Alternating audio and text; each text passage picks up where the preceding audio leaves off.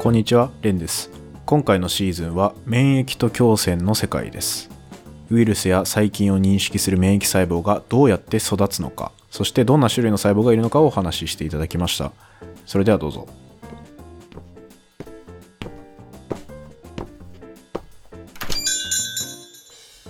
今回のゲストは横浜市立大学博士課程で理化学研究所で研究されている石川達也さんです。よろしくお願いします。よろしくお願いします。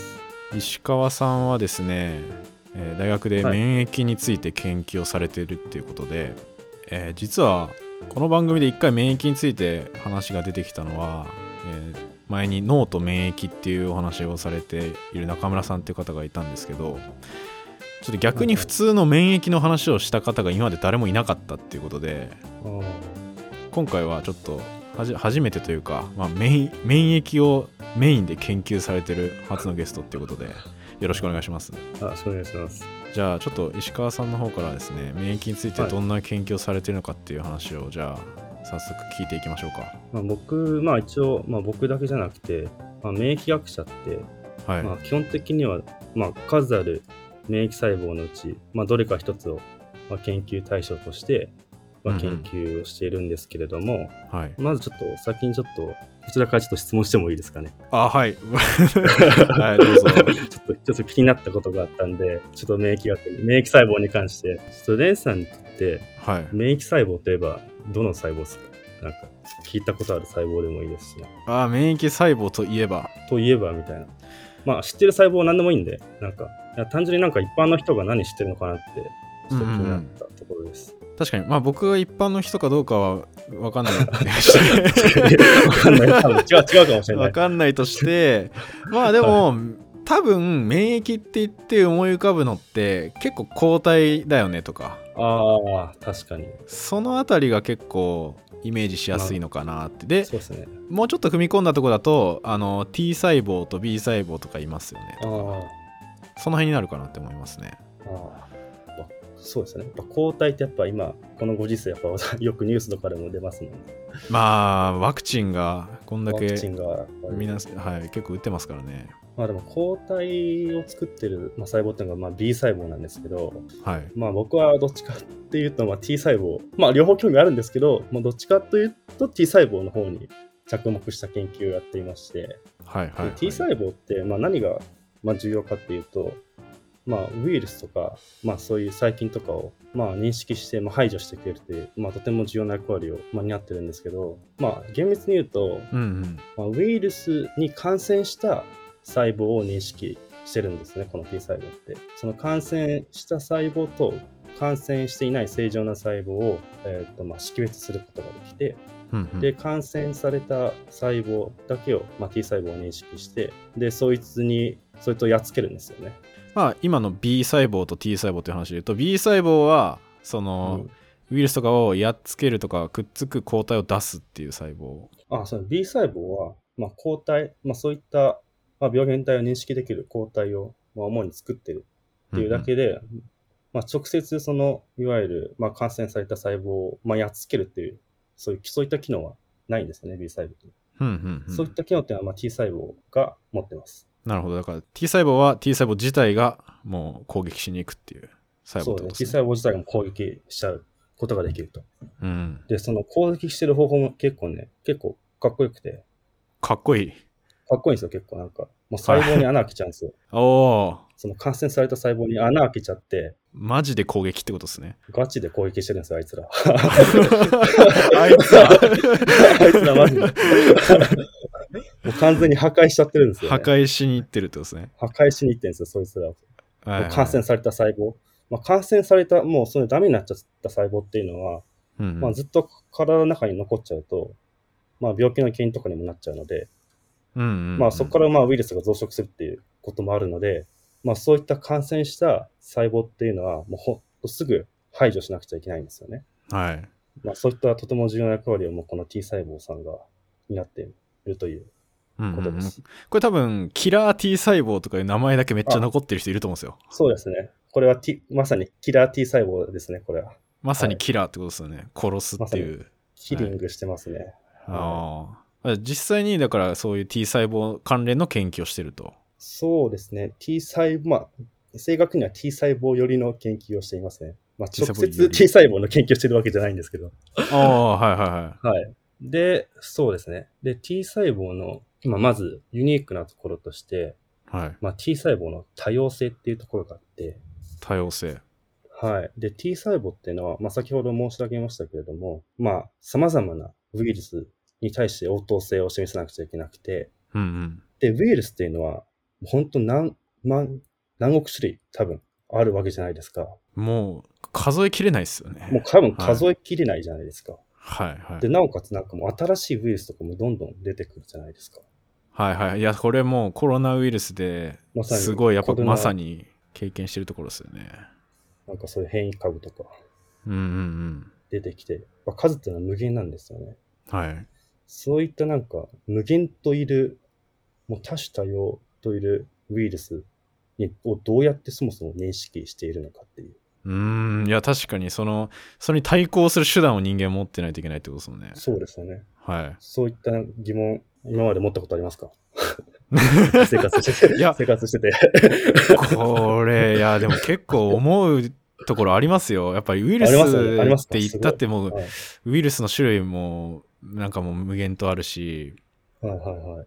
普通に考えたら、その自分の体が持ってる細胞の種類って限界あるじゃないですか。いや、あるんですよね。すごいシンプルに考えると。そうですねだけど、相手に合わせられるというか、その柔軟性みたいのがあるなと思ってて、うんうんうんうん。それが多分今言ってるまさしく T 細胞の多様性っていう話ですよね。そう、そうですね。まさにそう、そうで。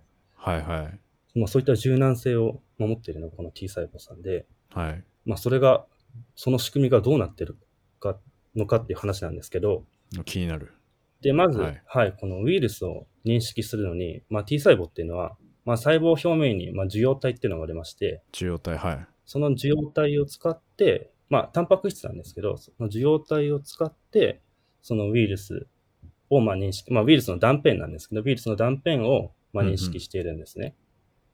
で、このまあ受容体のことを、えー T 細胞受容体、まあ英語では T セルリセプターって言うんですけど、はい。まあ略して TCR って呼んでて、TCR。TCR、TCR です。TCR がウイルスに、まあ、くっつくと。はい。そうすることで認識をしていて、で、この TCR っていうのがものすごい多様性に富んだ、まあ、こう、まあ、タンパク質で、おまあ、この TCR がこの多様性の鍵を握っているわけです。ーはい。いや、その多様性はどこから来ているのかっていう話なんですけど、うんうん。で、基本、あの、まあ、タンパク質っていうのは、まあ、RNA から来ていて、はい。で、RNA というのが DNA から来ているっていうのが、まあ、セントラルドグマっていう、うんうんまあ、なんていうんですか、これ。セントラルドグマっていうやつなんですけど、セセントラドグマセントラルドグマっていうやつじゃないですか。まあまあそういう流れ、流れですよね。DNA の情報から、はいが、そこのタンパク質の構造に至ってるっていう。ってことは DNA に、ああ、そこに何かがあるみたいな。鋭いですね。この流れ誰でも分かる気がしますけど。あ、わかる。わかる。まあまあ元を、どんどんその元を辿っていくってことですね。元をたど辿っていくと、はいはい、はい。まあ DNA にやっぱり、はい。あの、その、になんかその多様性を、まあ、作り出す仕組みっていうのがあるんですよね。うんうん。で、その仕組みっていうのが、まあ、これも結構、めちゃめちゃかっこいい名前なんですけど、この現象の名前が、はい。まあ、BDJ リコンビネーションっていう、まあ、英語で言うと BDJ リコンビネーションっていう現象なんですけど、B と、アルファベットの V と D と J V と D と J。のリコンビネーションっていうのは組み替え、英語で言うと組み替えっうんていう意味なんですけど、まあ、V と D と J の V がランダムに組組み替わるっていう、まあ、ざっくり言うと。で、それ、うんうんうんまあ、詳しく説明しますと、はい。この、この TCR、この、うんうん。まあ、ウイルスを認識する T 細胞の状態を作るこの DNA の V なんですけど、はい。この DNA の V っていうのは、もう大きく分けると、まあ、V の V と D の V と、まあ、J の V に分けられて、で、それぞれの V っていうのが、まあ、いくつか、まあ、細かい、まあ、セグメントというか、まあ、断片に置か置かれられてて。で、それぞれの V の、はいはい。それぞれの V の、まあ、V と D の、J の V の、それぞれの部位の一つの断片が、まあ、ランダムにくっつく。ランダムにそれぞれ組み替わることで、そうすることで多様性が生まれてるんですよね。なので、V の一部分と D の一部分と J の一部分がランダムにくっつくんですよね。くっつくっていうか、まあ一緒にくっつく、まあくっつくっていう表現がちょっと正しいのかちょっとわかんないんですけど、はい。まあランダムにくっつくことで、まあその結果、まあ多様性が生まれるああ、だ、だから全体でなんか1個ランダムなやつがあるんじゃなくて、と。はい。そのさっきの V と D と J の3つのパーツのところがランダムランダムはいランダムだから、まあ、その掛け算になるってことですか？ランダムかけランダムかけランダムさあ、そうです。はいはいはいまさにそうで。で、まあ、組みか、その V の一部分と D の一部分と J の一部分がくっついた後にもさらにそこに、そこでまた、まあ、突然変異がなんか起こ起こるんですよね。なんか、起こっちゃうんですよね。あくっついた後にさらに後でもさらにまたそこで突然変異が起こるんですよ。はあこれは恣意的に起こしてる、起こしてるんですよね。その偶然とかじゃなくて。へ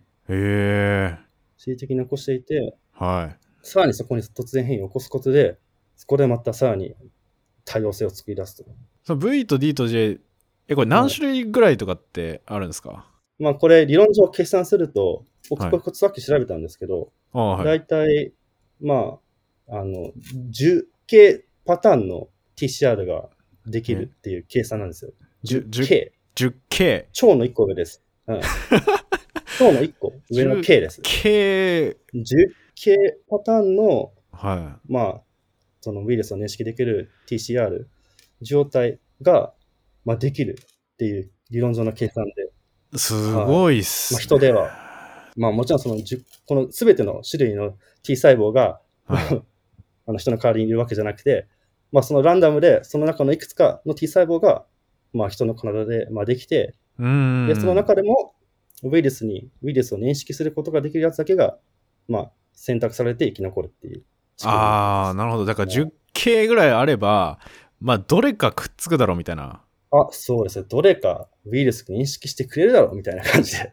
感じのまあそんな感じってことですそういう感じのノリだと思います。はい。ああなるほどいやわかりやすいなそれはえー、でもそうん突然変異わざとさせるっていうのも結構すごい話ですよねそうですね。これ、あの、まあ、T 細胞だけじゃなくて、B 細胞の抗体も同じような仕組みなんですよね。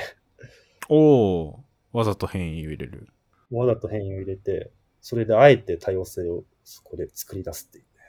うんうんいや、それに僕は本当に、まあ、学部の時にそういった授業を受けて感動しちゃって、いやすごいいやほんとすごいっすねこれはい。これを BDJ リコンビネーションって言うんですよね。はいかっこいいなで、これが、はい。あの、まあ、一応ノーベル賞も、そのだいぶ前に、まあ、この BDJ リコンビネーションの発見で、まあ、受賞したんですけど、まあ、日本の研究者が受賞して、うんうんうん僕も結構だいぶ前の話なんですけど、そうですね。でもあんまり知られてないですね、世間一般的には。まあ確かにな 結構結構前結構前なんですよね、これ。いつだろいやー、80年代とかですかね。う多分80年代かうん。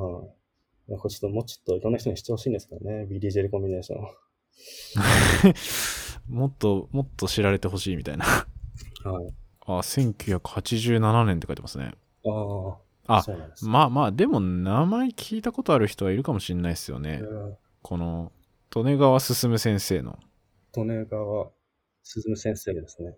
うん。まあ、今はアメリカにいるんですけど、で、これがまあ、まあ、僕が T 細胞に興味を持った、まあ、きっかけというか、こういったまあ、まあ、BDJ リコンビネーションができる T 細胞すげえなっていう感じで、僕は、そういう T 細胞の研究やりたいなということで、ああなるほどここが刺さったってことですかここがそこ刺さりましたね、やっぱり。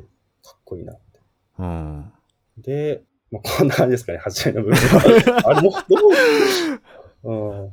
まあまあまあでもそのメカニズム的なところはいに興味を持ってはい。それそれでなんかこういうこと免疫系のやってる研究室入ろうみたいな感じですかねそこからはい。はいはいはで、まあ、T 細胞が、まあ、行っているこの BDJ リコンビネーションっていうのが、いはい。まあ、実際に人の体のどこでやってるかって話なんですけど、ああ場所、まあ、場所、うんうんそうですね。まあ、T 細胞がまだ、まあ、未熟な時、まだ T 細胞が、まあ、できたばっかの、ばっかっていうか、まあ、初期の段階でこの BDJ リコンビネーションっていうのが起きて、うんうんうん。で、その初期の段階っていうのは T 細胞っていうのは、まあ基本的には、まあ基本的にとか、まあ、ほぼ確実に まあ胸腺っていうそ、まあ、組織にいるんですけど、強線。まあ胸腺って皆さん、皆さんというか、どこにあるんだみたいなイメージ。はい。あ、わかんないです。人によってないかもしれないですけど。まあ心臓の上になんかあるんですよね、この胸腺っていう組織が。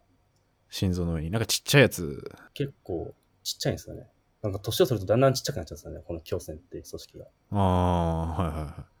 年取ると結構もうだんだん存在感が薄くなってきて、もう忘れられちゃうんですよね、胸腺って悲しいことに。悲しいですね。うん。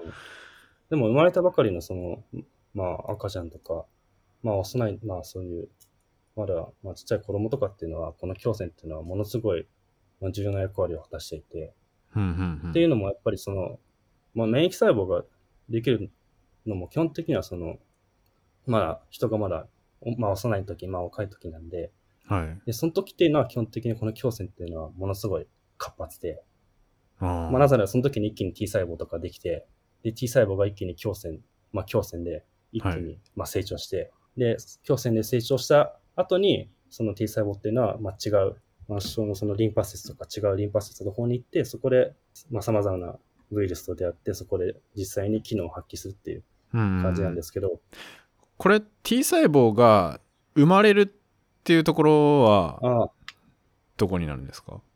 は骨髄っていう、まあ、骨の中になある一応リンパ組織というか、ま骨の中はい。あ、はい、免疫細胞のほとんどは、まあ、骨髄から来ていて、うんうん、うん。まあ、例えば他のまあ B 細胞も含め、あとまあマクロファージって聞いたことある人もいると思うんですけれども、もうほとんどは骨髄ってところから来ていて、でまあ T 細胞も同じで、で T 細胞は骨髄で、まあ T 細胞の、まあ、前の段階、まだ T 細胞になる前なんですけどね、これって。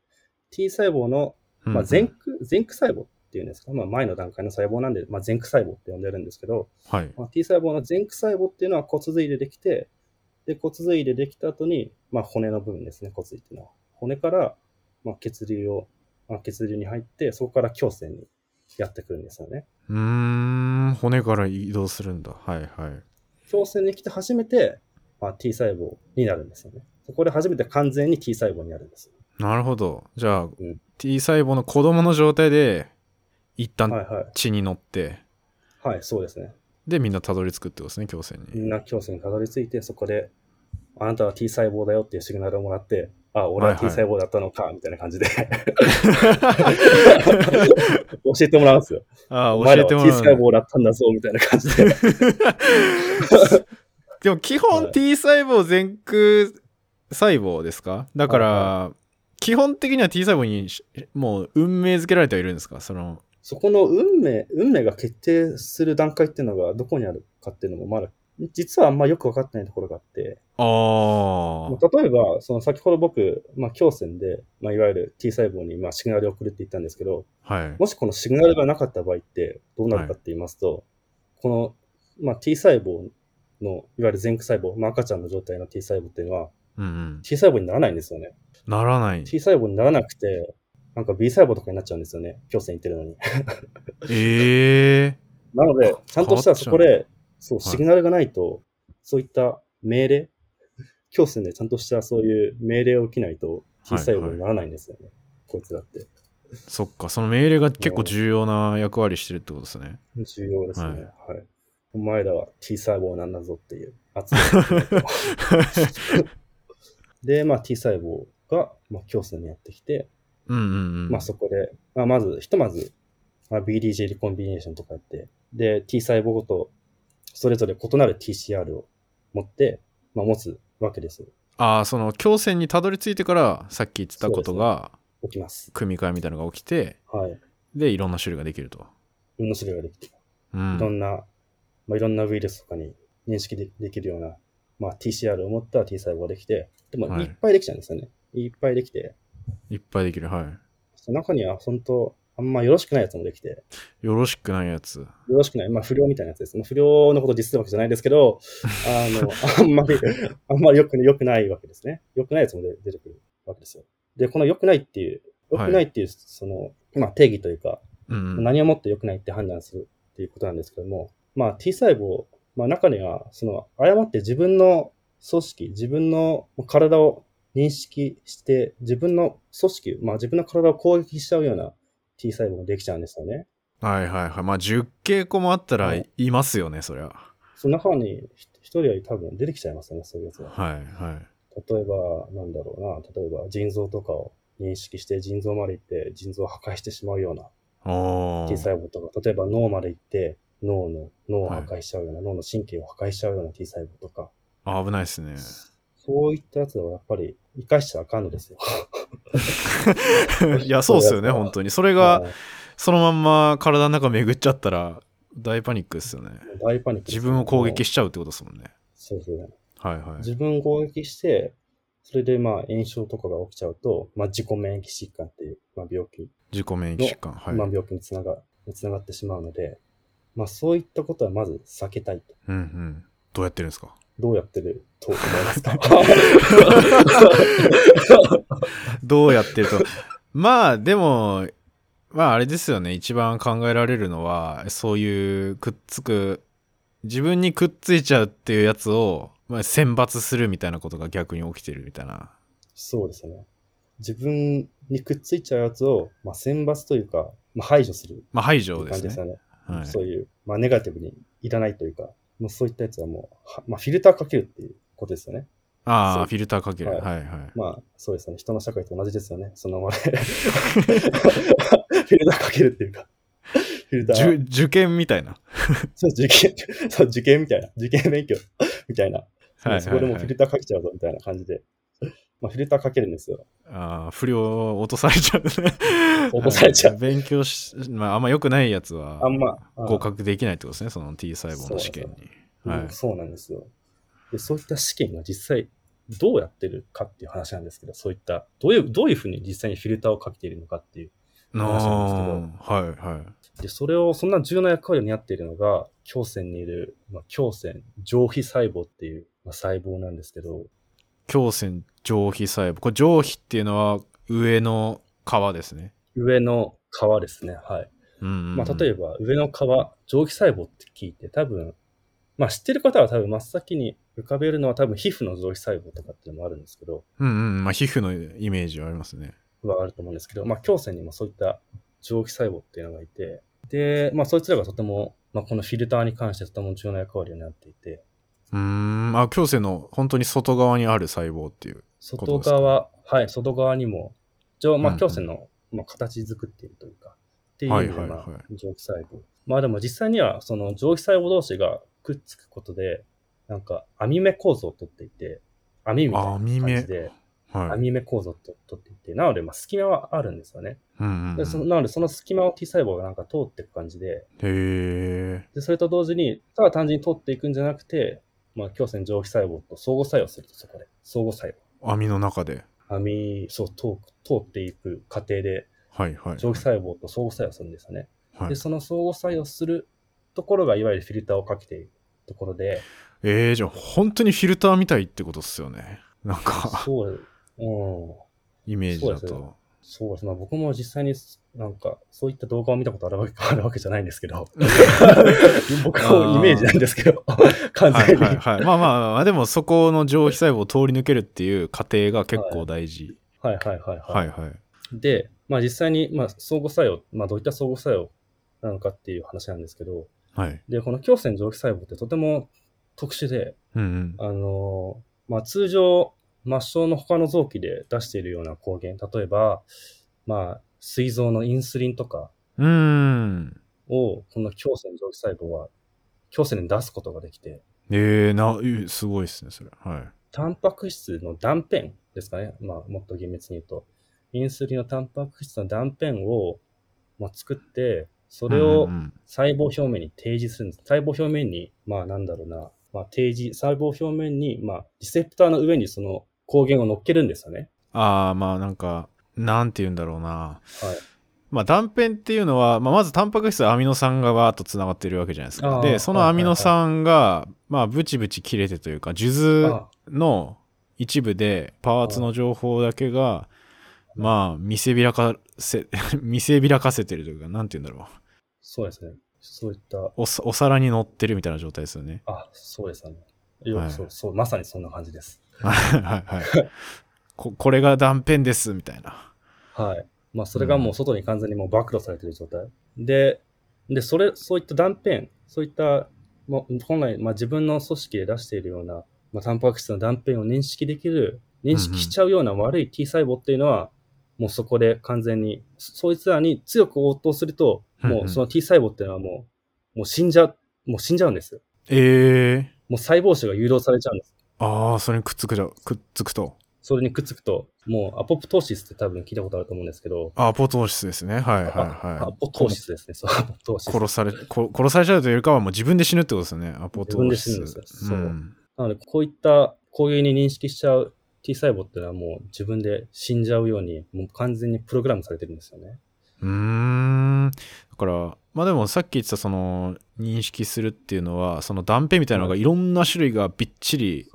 出てるっていうイメージでやってますか？あ基本的には一つのリセプターに対して一つ一種類の断片っていう感じで、まあでもリセプターっていうのは多分細胞表面上にいっぱいあるので。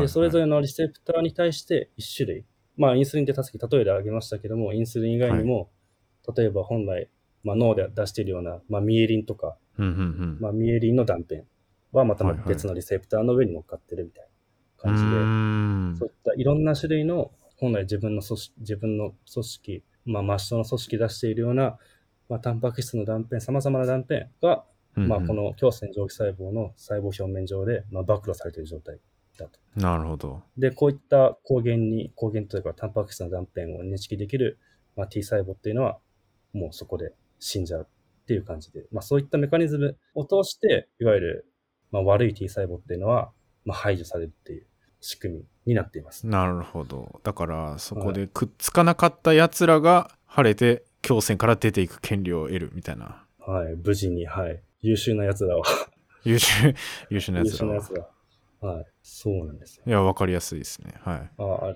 よかったです。理理解してくれてよかったです。ない。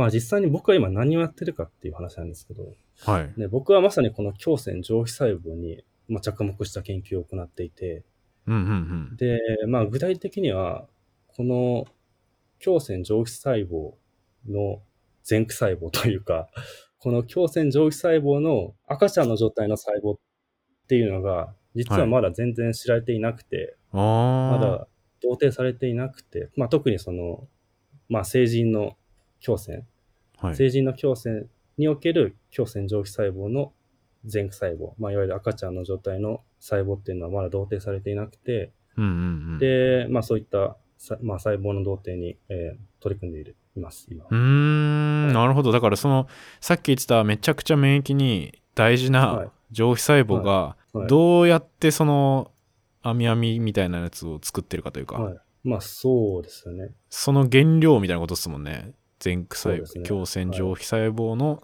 前の前駆細胞ってなると。はい。はいはい。まあそうですね。その強線上皮細胞を供給しているような、うんうん。まあ、前駆細胞の同定に取り組んでいて、で、まあ結構今、まあ実験、もう、あれこれ、もう何年ぐらいだろう。もう3年ぐらい。ああ、3そういう年ぐらいやってるんですね。はいは3い。年、まあ結構いろいろも分かってきてはいるんですけど、おおちょっと分かってきて、まああの、発表済みなやつとかだったらまだ発表していないんで、発表してない、言えないやつは、あの、言わないでください。言ったら、言ったらもう、言ったら怒られちゃうから。怒られちゃうと思うんで、あの、言えるやつがあればっていう感じですけど、そうなんです。まあ一応今知られているのは、はい。なんだろうな、一応こういったなんか、いわゆる、なんだろう、まあ同定されていないような新しい細胞を同定するのに、うんうんまあよく使う手法として、はい。シングルセル RNA 発現解析っていったなんか、ちょっとな、ちょっと 名前が長いんですけど、まあそういった手法、シングルセル RNA 解析。はいはい。まあだから、訳すと、シングルセルだから、1個の細胞ってことですね。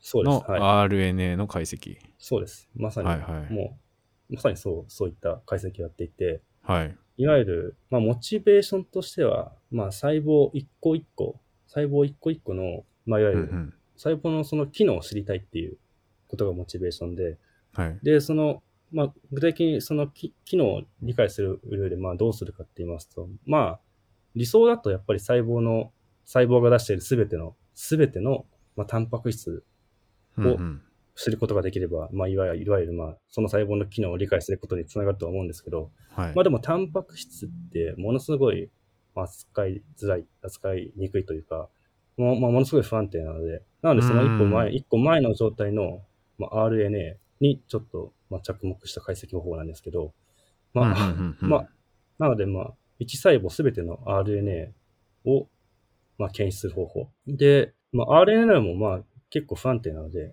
はい。まあ、RNA の状態だとやっぱダメなので、まあ、ひとまず、一回 RNA から、一回 DNA に、まあ、ちょっと転換させるんですよね。この解析方法はいはいはい。でまあでもああれかもしれないですね。もしかすると、はい。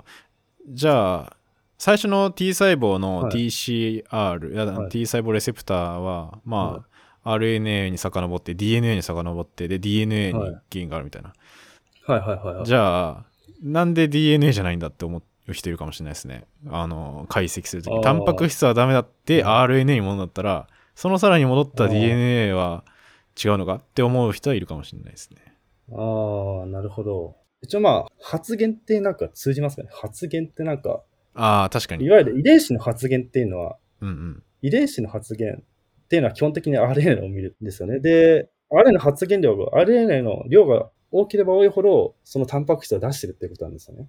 うんで、なので、その、出してる、タンパク質を出してる量を見たいんだったら、その、いわゆる量の情報がひ、まあ、必要な場合っていうのは、うんうんうん RNA の量を見る必要があるんですよね。はいはいはい。っていうのも、やっぱ DNA っていうのは、DNA の量っていうのは基本的には変わらないので、どの細胞も。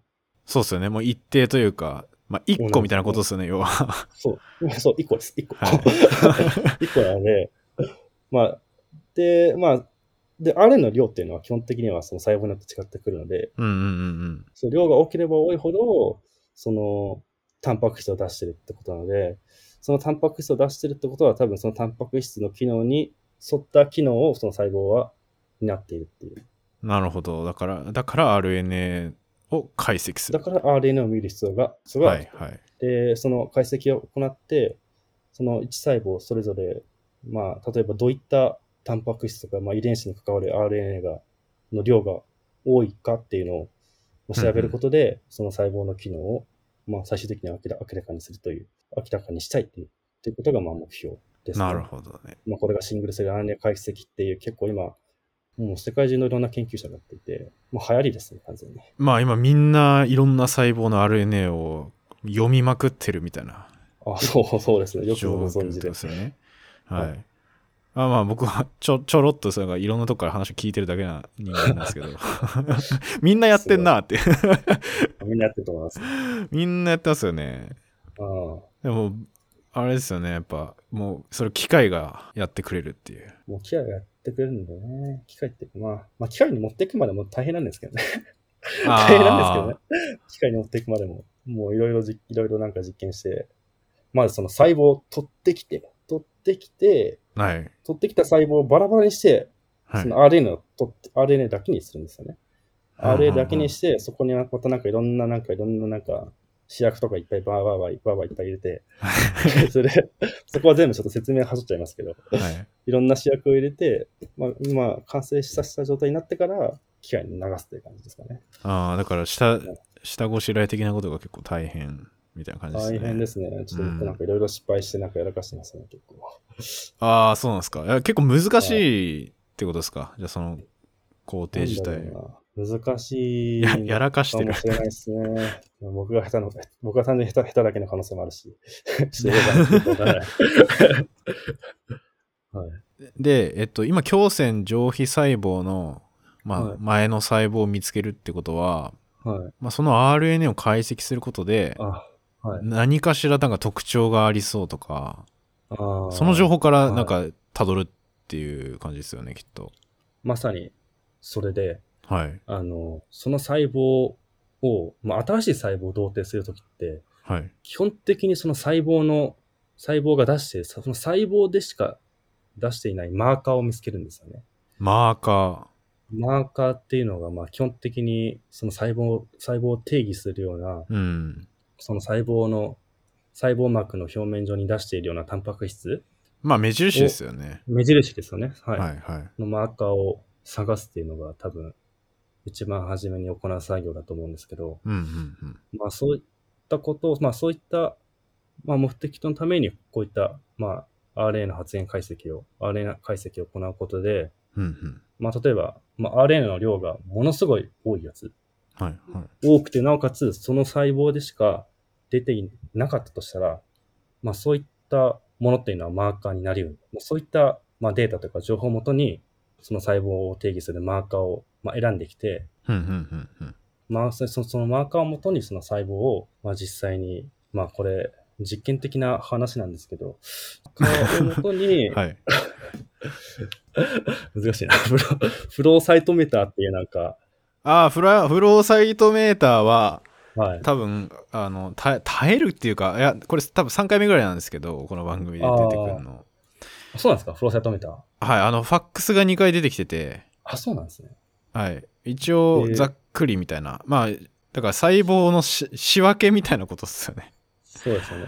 で、で、このマーカーを使って、はい。その細胞の仕分けを行って、うんうんうん。で、そのマーカーを発現している細胞を、このファこのファックスで、まあ、いわゆる検出するんですよね。で、検出して、まあ、うまく実際にマーカーを出している細胞が出てきたら、あ、あ、ここいつが新しい細胞じゃないか、みたいな感じで、みたいな感じで、大体免疫学者はそういうふうに、そういう、そういった、そういった作業を得て、まあ、新しい細胞を同定してるんですけど、それを、だから、イメージ、細胞がなんか一列に並んで、はい。それを、そこをなんか、なんだろうな、空港のゲートみたいなやつがあって、あー、でファックスの原理ですよね。はい、いやだからでそこのゲートを通るときに、はい。まあ要はそのその細胞の表面に目印みたいなやつがい,、はい。るかどうかで、はい、はい。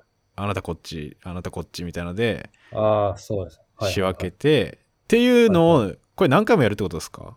そうですね、何回も、まあ、サンプルの量によりますけれど、まあ、サンプルを、細胞をいっぱい流せばどんどんバーっていくんで、ああそっかそっか。あ。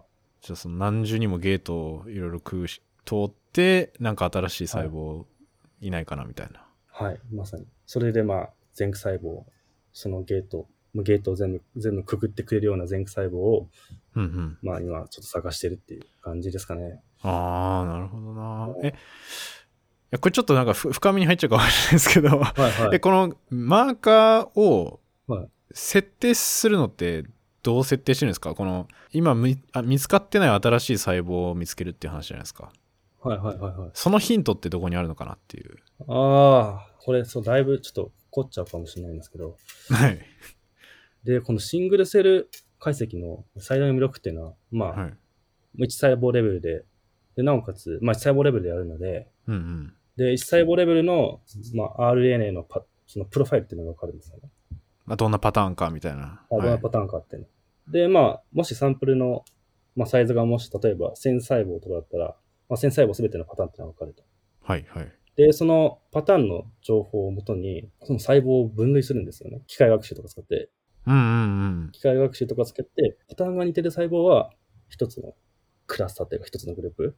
うんうん。で、また、また違うように似てる細胞っていうのはまた別のグループみたいな感じで、うんうんうん。機械学習を使って、まあ、分類すると。で、分類していくうちに、なんか今まで一度も報告の報告がない、新しい、新しくなんか分類された細胞が出てきたほ場合時っていうのは、あれ、ここになんかいるんじゃないのかみたいな感じで。う。なるほど。で、ここの、ここの細胞の中に前駆細胞がいるんじゃないのか、みたいな感じで。で、次に何をやるかっていうと、はいこ。の、そのあ、その新しく分類されてきた、この細胞が出している RNA の発現を見て、うんうん。で、RNA の発現、RNA の量、てかまあ発現、まあ量、量ですね、いわゆる。はい。RNA の量が、まあ、高かった、まあ、遺伝子、タンパク質を探してきて、うんうん。で、その、それをもとに、まあ、マーカーを決めると。なるほど。だからそのはい逆逆算、逆算じゃないか。まあ、あるある意味セントラルドグマの流れではありますけど、その RNA から今度はタンパク質の情報を見ると。はいはいはいはい。いやー、面白いですね。いきなり機械学習出てきましたけどね。これは最近、最近なんかよくはい使。われてるアプローチで、そう、機械学習、まあ、クラスタリングって言うんですけどね。はい。でもやってることとしては、はい RNA の配列を学習させる。えーっと、どっちかというとタンパどのタンパク質かみたいな情報ですか？ああ、そうですね。その、どのタンパク質、まあ、どの、まあ、いわゆるどの遺伝子、で、うんその、その遺伝子、タンパク質の量、量の値を学習させてるんですね。あ、量の値を学習させる。はいはいはい。うんで、出してるタンパク質が、まあ、同じの、同じような細胞っていうのは、細胞っていうのは、まあ、同じような分類。まあ、同じ分類、うんうんうん同じくくりにまあ分離されると。はいはい。似たもの同士で。はい。似たもの同士は同じような分類みたいな感じ。はい。まあ、そういった作業を行って、なんか新しい細胞が出てこないかな、みたいな感じ。うーん。いや、面白いな。まあ、これは結構ね、最近のアプローチなんで、昔の人はどうしてたかっていうと、はい。昔の人はどうしたんですかね？わかんない。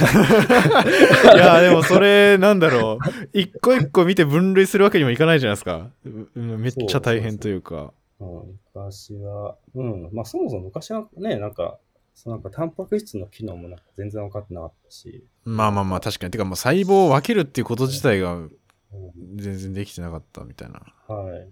そうですね。だって、はだって、ではだって初めの頃はだって、まあ T 細胞とか B 細胞とか、まあ今はなんか T 細胞も B 細胞もいろんな種類がいるって分かってるんですけれども、うん、うん。まあ初めの頃っていうのはやっぱ T 細胞っていうのは一種類、B 細胞っていうのはまた別の種類。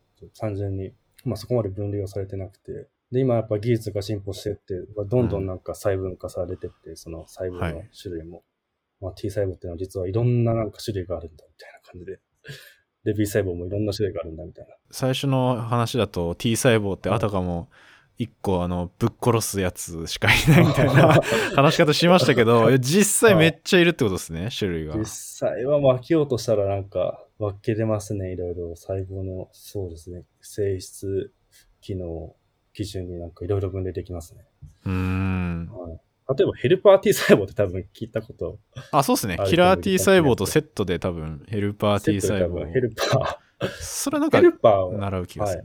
なはい。ヘルパーは直接その感染した細胞を別に殺す機能っていうのはなくて、うんうんだから比較的ソフトなんですよね、ソフトというか。ソフトソフトなんですよね。でも結構いろいろかなり、ヘルパー T 細胞は結構な、結構分類できるんですよね。その出してる化学物質、まあ、サイトカインって言うんですけど、ああサイトカインシグナルみたいなシグナルみたいな。はいはいはい出してるサイトカイン基準で分類してますね、免疫学者は。ああなるほどこのシグナルを出すやつはこのヘルパー T だ細胞ですみたいなはい。あれこれさ何何種類いるんでしたっけ？僕3種類は知ってるかな？お、すごいっすね。すごい。ええーっと TH1 と TH2 と TH なんか10 17ぐらいでしたっけ？17でしたっけ？一気に、一気に飛んだっていうね。いやなんかそんな感じですよねそうそう、まさにそれです。僕がしたの。はいはいはいいやなんかそ細かいあれが違うのみたいなやつははい、はい。そこまであれですけど。ああれなんか1と2はでもはいあどんなんでしたっけ？ちょ、1はさっき、まあ、いわゆるその、まあ、ウイルスのはい。駆除とか排除に関わるときに、1が、まあこのサイト、こういったサイトカインを出して、はいいわゆるはいはいまあ、サポートというか援助するっていう感じ。うんうん。で、まあ、2っていうのは、アレルギーとか、アレルギー反応とかに、この2の、2は活性化して、化学物質いっぱい出すんですよね。アレルギー反応とかですかね。アレルギー。あと、あとは、まあ、抗体、あの、抗体の酸性も援助するのは2っていうことになってあそっかそっか。だから1が T 細胞寄りで、まあ、はい。2がちょっと B 細胞寄りというか、はいみたいな。感じ。はい。いやこれちょっと全然あ専門あれ違うかもしれないですけどね。この辺の話。17 17なんだっけ？とか。17は、はい。17は結構、自己免疫疾患というか、まあ、先ほど申し上げました、疾患で結構関わって、かなり重要な、結構、まあ、病院の原因となるようなう細ー胞で、ん。うんうん。最近ですね、細菌の排除とかに関わってて、あ最近はい結構細菌って、結構あの、まあ、人の、まあいわゆる粘膜とか、粘膜のある部分、まあ、肺とか、まあ、腸とか、はい。そこら辺からまあ侵入してくると思うんですけど、うんうんうん。で、まあ、T17 っていうのは、まあ、T17 ちょっと僕あんま詳しくないちょっと多分これ以上喋れないですわ。えー僕僕はちょっと名前をしらっと知ってるっていうぐらいなんで、まあまこれちょっと喋ると、ちょっとちょっと喋んない方がいいかもしれない。これ。これまたあの T 間違えちゃった。TTH17 詳しい人がはいまた出てきてほしい相当もうマニアックの中のさらにマニアックみたいなところになるかもしれない。間違えたことちょっと言いたくないんで。はいはいはい。いや、すいません、すいません。だ話が脱線しましたけど。いやいや、全然。はい、本当は知っておくべきなんですけど。まあ、そんだけいっぱいいるってことですよね、はいその T 細胞のはいはいはい。種類っていうのも。はいでな、そんな可能だから免疫上皮細胞の前駆細胞を見つけてると。いやでもここまでそうそうだいぶ、だいぶ分かりましたね、でも。ああ、そうですね。まあ、ぶっちゃけ免疫、あの、上皮細胞って免疫細胞じゃないんですけどね、ぶっちゃけ。ああ、まあ確かに。どっちかというとその免疫細胞が、そうですよね、育成される場場所っていう感じですよね。そうそう。そううんまあ免疫細胞の環境みたいな。はいはいは環境みたいない感じで、その環境を理解することで、まあ、免疫細胞のに対する理解を深深めるみたいな感じで、なるほど。ああ場を知るっていう。場を知る必要があると。いや、いい、いいな。いいっすね。あとなんか、なんか分かってきてることとかああるんですか？あ、この前駆細胞ですか？とか、いや、これはあんま言えないやつですかもう。あこれはちょっと言え言えないですね、これは。ああ、いや、まあまあ、まあ。最近の、最近の免疫学みたいな感じですか？ああ、そうですね。なんか最近、なんか免疫学のちょっとアップデートがやっぱすごいじゃないですか。さっきの T 細胞いろんな種類分かってきましたみたいな。はいはいはいはい。そう、T 細胞とか、まあ、B 細胞っていうのは、はい。いわゆる、まあ、いわゆるまあ、ウイルスとか細菌とか、まあ、いわゆる抗原ですよね。タンパク質。ウイルスとか細菌の、うんうんうん。が出しているタンパク質をまあ認識していて、で、まあそういった、まあ基本的にまあタンパク質のこと抗原って呼んでるんですけど、まあ抗原に対し、はい。対する特異性を持っている細胞たちで、抗原に対する特異。だからその特定の抗原にだけくっつくみたいな。はい。オンリーワンみたいな感じですよそうね。はい。はい。で、そういった、まあ、特徴を持っていて、はい。で、そいつらのことを、まあ、一応獲得免疫、獲得免疫系の細胞。うんうんうん。で、そいつらは、まあ、特異性をゲットするみたいな感じで。うんうんで、まあ、その特異性を獲得するのにもちょっと数日間かかっちゃうんですよね、その人とかって。まあ、まあでもウイルス感染して数日間経ってからじゃないと応答できないってちょっと問題じゃないですか。時すでにお遅しみたいな感じになっちゃう時すでに遅しみたいなそれだいぶ問題ですね。問題なんで、うんなので早めに応答しなくちゃいけないと。で、そういっうた、んいわゆる、まあ瞬時に応答できる免疫細胞っていうのはまあ別にいて、はいはいはい。まあ例えば、先ほど申し上げましたマクロファージとか、はい。まあ樹状細胞とか、樹状細胞、はい。はい。まあ、NK 細胞も比較的瞬時に応答できる。ああ NK、細胞。ナチュラルキラーってやつですか？ナチュラルキラーです。はい、ナチュラルキラー。はいはい。で、あと、高中球とか、京都あります。あ、高中球。高中球とかも瞬時に応答できて。で、そいつらの瞬時に応答できる免疫細胞。のことを、こいつらをまあ自然免疫系の細胞って呼んでて。なるほど。フットワーク軽いやつらってことですね。そう、そうです、確かに。確かに。めっちゃ軽い。フッカルで、でもそのフッカルさがないと、はいななんだろうな、初初動が大事みたいな。そうそうそうですね。はい。もうすぐやってくるみたいな。はいはいはい。もうすぐその感染した場所にやってきて、うんうん、もうマクロファージとかだったらもう鈍食することでも食べちゃうみたいな感じで。あはいはい。敵見つけて食べる。うん、食べるみたいな感じ。で、高中球はまた特殊で、はないんか、なんか網を出すんですよ、網。網を出して確保するんですよ。網。網を、ふわっと網を網を出して確保しちゃうんですよ。その網、網っていうのが何でできかできてるかと言いますと、なんか DNA でできてるんですよね。DNA の網。はいはいはい。網をふわって出してはい。確保して、すまあそごいな。まあ、その病原体を捉えるっていううんうんことができるのが高中球。で、まあ、樹状細胞も、まあ、すぐに応答できて、うん。うんうん。まあ、樹状細胞の主な機能っていうのは、まあもちろん応答して、で、なおかつ、その細菌とか、そのウイルスを体の中に取り込んで、はい。で、そのそいつらが出しているタンパク質を、はいはいまあ。粉々にするじゃないけど、粉々にして、粉々ってなんかちょっと、まあ断片にして、で、それを、いわゆる細胞表面のリセプターに、まあ、提示して、提示、あ細胞表面のの提示とか載せて、はい。もうさっきさっきのあの、強線上皮細胞と同じような仕組みなんですけど、でもまあちょっと違うのは、まあ今度は、あの、自分のうんうん。組織の、自分のタンパク質じゃないので、今度は。外からやってきた、あの、異物ですよね。異物んのタンパク質を、まあ、上にそういう乗せて、で、で、そういったことを、はい。まあ、まずそのウイルスが最近取り込ん取り込んでから、まあ、この受容細胞っていうのは、まず、まあ、リンパ節とかに行くんですよね。あ、移動してるってことですか？移動するんです。移動するんですよねリンパ節移動するんですよね。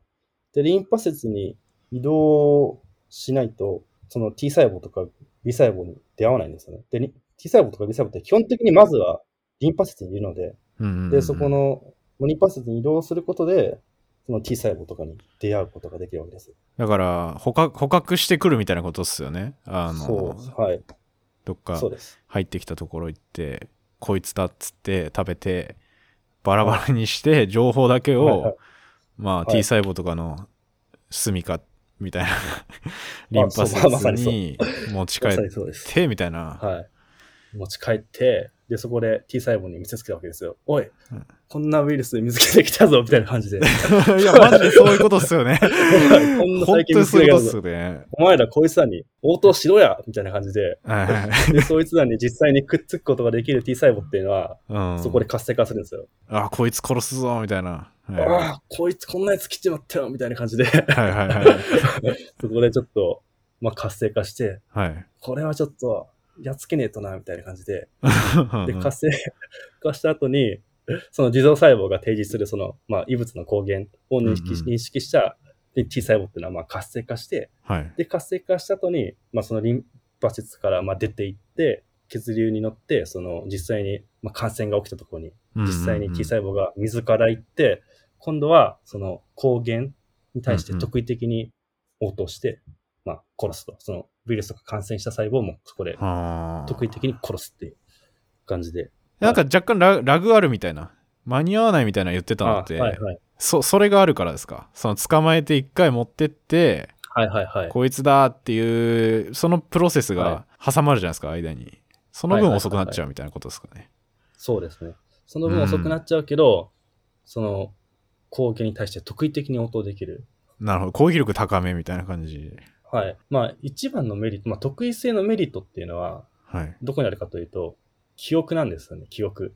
記憶。その記憶。もう一度、その、一度出会ったそのウイルスとか細菌っていうのは、はい。まあ、基本的には、まあ、記憶されているとか、記憶されているというか、その、それに対して応答した T 細胞っていうのは、そのウイルスをやっつけた後でも、一応まだ残るんですよね、そういったやつだって。体の中にうんうんうん。残って、でもし万が一また、次同じように、その同じウイルスとか細菌がまたやってきたら、はい瞬時に応答できるように、その T 細胞っていうのはスタンバってるんですよ、ずっと。すごいシステムですね。はい。うん。記憶されるんですよ。なので、その、攻撃に対する特異性の一番のメリットとしては、やっぱりその、その、応答した、その、抗原っていうのを、まあ、記憶してるっていうところにあって、うーん。だこれまさにワクチンですよね。だから、はい、まさにワクチンなんですよね、まさにワクチンで、まあ、要はそういう避難訓練的なことをしてる。避難訓練じゃないな。まあ、戦う訓練をしてると。そうですね。で受容細胞っていうのが、まあ、そういった機能はい。なんですよね。そういうふうに、まあ、T 細胞に、まあ、いわゆる抗原とかを、まあ、そのウイルスの抗原を見せつけると。はい。で、まあ、自然免疫系の細胞っていうのは大体そんな感じですかね。で、今度ややこしいのが、はい。この瞬時に応答できる自然免疫系の細胞と、うんうん。まあちょっと時間が経ってから、まあ攻撃に対して特異的に応答できる、はい、はいまあ獲得免疫系の細胞のなんか、のなんか中間にいるみたいな細胞っていうのもなんか、だんだん分かってきて。中間？だんだん分かってきて、まあ NK、まあナチュラルキラー細胞もどっちかというと、そこの中間なんですよね。なんか、中間？はいはい。一応抗原に対しては、まあナチュラルキラー細胞っていうかあれか、あれですわ。間違えました。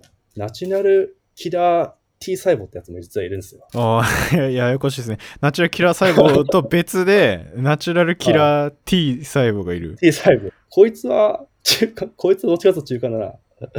そう、ナチュラルキラー細胞と T 細胞の融なんかのなんかがフュージョンしたみたいな感じで、の融合体みたいな感じで。え、どうなってんですか、それ？ナチュラルキラー細胞は、でも別に何でもかんでも殺すわけではない。ですかねうん。そうですね。がんをやっつけるときは基本的に NK 細胞で、はいはいまあ、はい。基本的にとか、まあ、NK 細胞の主な機能っていうのは、がんを殺す。がんをやっつけるってですよ。まあ、基本的に、この T 細胞とかが、あの、まあ、感染した細胞をやっつけるときっていうのは、その、はいまあ、感染した細胞も実は、あの、いわゆる、その感染をしたそのウイルスの断片の抗原を細胞の表面に、まあ、同じように、その受容細胞とか強線上皮細胞と同じように細胞の表面にその断片を提示するんですよね。その断片を細胞表面に提示するっていう、この機能っていうのは、実はどんな細胞でもあって、ああ、どんな細胞でも。一部例外はあるんですけど、基本的にはどんな細胞もあって、はいはい。で、基本的には T 細胞、まあ、キラー T 細胞ですね。キラー T 細胞っていうのは、基本的にその、うんうんまあ、感染した細胞が提示している、いわゆる抗原を認識して破壊するんですけど、で、はい。この、まあ、癌とか腫瘍、腫瘍化した細胞っていうのは、その、まあうんうん。こういうふうな抗原を提示するっていう能力がなくなっちゃうんですよね。ああ、なんか断片出せ、見せられなくなっちゃうみたいな見。せ見せないくなっちゃったんですよ。そその結果、T 細胞が認識できなくなっちゃうんですよね。なるほど。はいはい。癌を、癌を認識できなくなっちゃうんです。まあ、だからステルス化みたいなことが起きてるってことですね認。識できないから、その、まあ、T 細胞からの攻撃を免れちゃうんですよね。なのでそれだと良くないので、こういったなんか提示を、抗原を提示していない癌っていうのは、その T 細胞の代わりに NK 細胞をなんかやっつけてくれて、ああ、保管し合ってるみたいな。で、逆に、その、いわゆる提示をしているその受容体があると NK 細胞っていうのは逆に、あの、活性化が、まあ、その、活力が下がってしまうんですよね。逆に。あ、だから本当にあれですね。保管、保管してる感じですよね。そうです。完全にそうですね。でそれが NK 細胞。へ主な機能ですかね。で最近の研究だと結構 NK 細胞って意外となんか、まあ今喋った感じだと、まあそこまで、まあざっくばらんになんか、まあ主要を認識することができるみたいな、あんまりそこになんか得意性はないような感じに聞こえちゃうかもしれないんですけど、でもなんか最近の研究だと結構、まあウイルスに対しては意外と得意的に認識することができて、っていうことも分かってきて、うーん、あ、ウイルス。はいはい。で、それも分かってきて、でもまた別な機構ってことですよね、それ。また別な機構で働いてて、そこはまたなんかちょっとよくわかんないんですけど、へえ。で、それが NK 細胞なんですけど、で、さっきちょっと申し上げました NKT 細胞のことちょっともう一回 戻りますと、あ、はい、はい。NK 細胞、はい NKT 細胞なんですけどね。ナチュラルキラー T 細胞は、どっちやねんみたいな。まあどっちなんだって、どっちやねんって話。はい。どっちなんや、どっちなんやねんって話なんですけど、まあはい NKT は一応、まあ T 細胞と同じように、あの T 細胞受容体を持っているので、まあ一応 TCR を持っている。うんうん逆に NK 細胞は TCR 持っていないので、うん。そこはやっぱ NK、そこはやっぱり、まあ、T 細胞よりだと言えるところで、NKT 細胞の、うんうんうんまあ、うん。TCR を持っていて、で、はいなんまあで、多分なおかつ NK 細胞に似たような多分、タンパク質も出しているから多分 NKT 細胞。ああ、だから T, T 細胞とは違うってことですもんね。で、この NKT 細胞の一番のユニークな点っていうのは、これが結構、まあ、興味深いとか面白くて、はい。まあ、ほ通常その T 細胞とかっていうのは、T 細胞とかまあ T 細胞ですかね。T 細胞っていうのは、まあ、タンパク質の断片を認識するんですよね。うんうん。なので、まあ、タンパク質なので、まあ、皆さん、ペプチド。ださっき言ってた断片がお皿に乗ってるみたいなやつをはい、そうです。認識する。はい、はい。なんですけど、NKT 細胞は。脂質なんです。脂質。油なんですよね、油。油を認識する。脂質を認識し認識してるんですよね。なので、その脂質が提示されてるんですよね。その、タンそのタンパク質の断片の代わりに脂質がリセプターに提示されてるって感じです。え、同じレセプターなんですか、それ？違うリセプターなんですよ、これが。そう、脂質専専用のリセプターなんですよ。ええー、また別な皿がある。完全に別な、別です、完全に。はあ、はいはいはいはい。ちょっと謎が多いんですよね。らその辺結構最近そういうのがいるぞっていうのが分かってきてこれは。そこまで最近じゃないですよね。これは そこまで最近じゃない。あ、これそんな最近じゃないですか。これは多分もう結構、ああ、ちょっと前。まあでも、結構前って言っても、まあもちろん NK 細胞とか T 細胞とかに比べて新しいですけど。うんうんうん。で、これよりもさらに新しい細胞実はいるんですよね。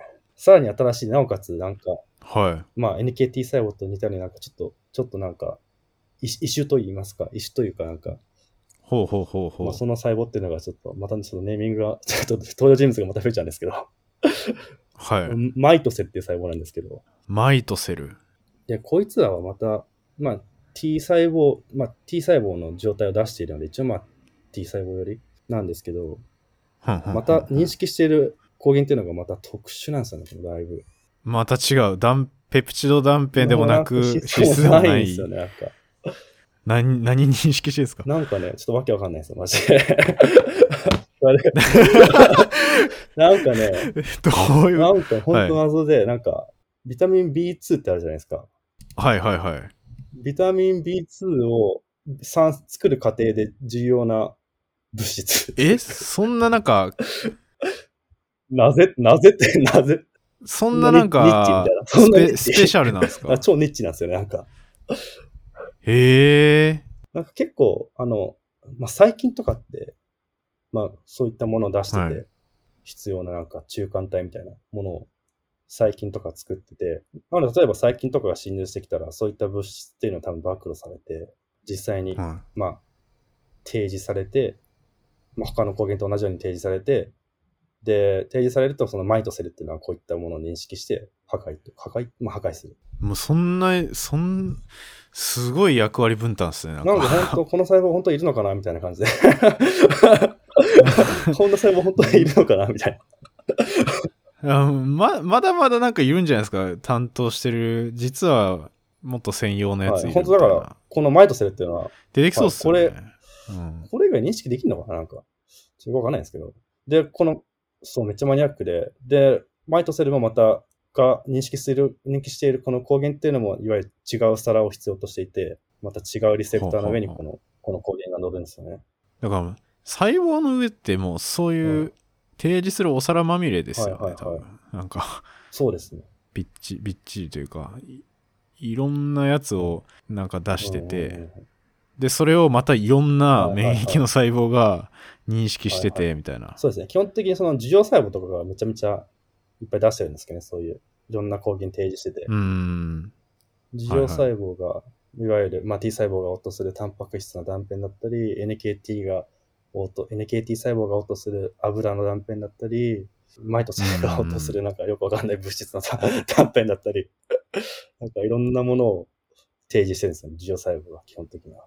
ああまあだから結構司令官的な感じありだますよねからモテモテですよね、本当にマジで。本当に。いうんろんな細胞が寄ってきますからね。ですよね。大人気みたいな。こういう抗原分けてくれみたいな感じで、いろんな細胞が分けてくれっていうか、うん見せてくれみたいな感じで。本当なんかいろんな細胞いるんですよ。それがまた、あ、こういうやついるんだっていう情報がまた他のにも伝わ伝わるというか、まあ、細胞分裂したりしてとかどんどん増えていくってことですよね。あそうですね。基本的に活性化すると、やっぱり細胞って増えがちですよね。分裂して増えちゃう、増えますね。やっぱり T 細胞っていうのはすんごい増えますよ。はい。活性化したらすんごい、ちょっとどれぐらいかちょっとわかんないですけど、具体的な数はちょっと出せない。めっちゃ増。えるみたい。いや、なんか前ニュースとかでやってたの、やってたんですよね。結局腕に注射してんのになんで全身効くんだみたいな話を、なんなんかテレビのコメンテーターがしたぞみたいなんで、なんかか軽く、軽く炎上してて、なんか、ここで言うのは全然大丈夫だと思うんですけど、みたいのはあって、まあ、要はそういうことじゃないですか。打ったところから、そういういろいろ起きて、で、リンパ節で T 細胞がバーって増えて、で、それがまた全身巡るみたいな。そうですよね。うん。まさしくこれですよね。はいはいはい。すごいっすよね、そう考えたら。うん、免疫細胞。ほんと、切りないですね。話し始めたら。いろいろいるからね。いや、これ、きりないですね。本当に。すごい、免疫小話永遠と聞けるみたいな。いやでも僕 B 細胞の興味あるんですけどね、めっちゃ。ああ、そうなんですか。T, T 細胞に飽き足らずいや、。B 細胞めっちゃすごいっすよ。ここまでお聞きいただきありがとうございました。サイエンマニアはあらゆる分野のゲストをお呼びし、世界を探求していくポッドキャストです。番組や SNS のフォロー、感想などいただけると嬉しいです。では次回もまたよろしくお願いします。